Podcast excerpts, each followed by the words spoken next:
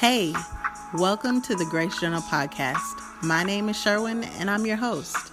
If you want to stay connected with what we're doing, follow us on Instagram at the Grace Journal podcast.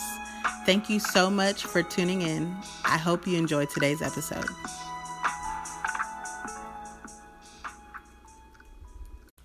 Today I drove past mansions. I was in my 2008 silver Toyota Corolla. It has a dent in the fender, and there's currently something dragging underneath my bumper. I'm wondering if I should get it fixed or wait on my husband to find me so that he can fix it. It makes a really unpleasant sound, so I try to ride with the windows up. Today, however, I rode with the windows down in an effort to connect with the trees as they swished past me.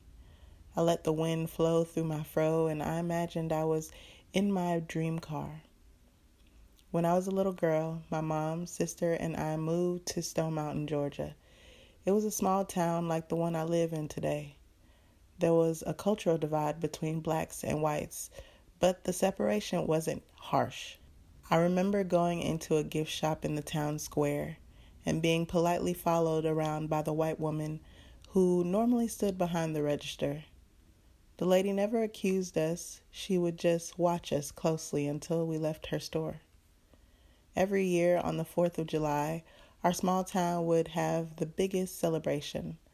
There were pie baking contests, beauty pageants, and fireworks. It was interesting.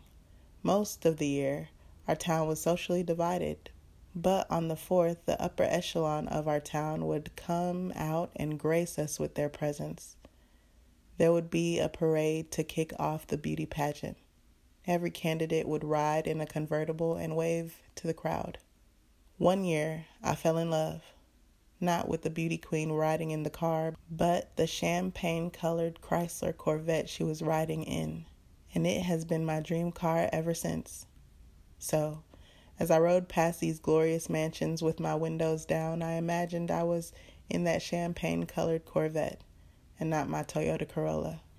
These houses look like something from a Jane Austen novel, and it reminded me of being in Stone Mountain as a little girl, watching the affluent of my city wave at me in their parade. What is the difference between envy or covetousness and inspiration? Envy only keeps you in the place that says the possessor of the thing you want or desire is somehow undeserving of their possession. It brings emotions of jealousy, I am not envious, but inspired when I see someone in possession of the thing that I want. To drive past these houses of men and women who are kings and queens lets me know that I am royalty as well. Though my mansion has yet to manifest, I want to be more like me, the future me, who spends more time grinding towards what she wants rather than admiring. I am challenged by my lack of knowledge. Acquiring something in your mind is the first step to acquiring it in reality. The only thing that stands between me and those tangible blessings is time, discipline, and patience. In Jesus' name, I will get there. Until then, I will spend time traveling, letting the wind flow through my fro, with my foot on the gas, connecting with the trees as they swish past I let my hand catch the waves of what I am dreaming of. It will surely come to pass. In Jesus' name, amen. Thank you again for tuning in to today's episode of the Grace Journal podcast. I hope you enjoyed it. If you did, please leave us a review and tag us in your social media. Don't forget to follow us at the Grace Journal podcast.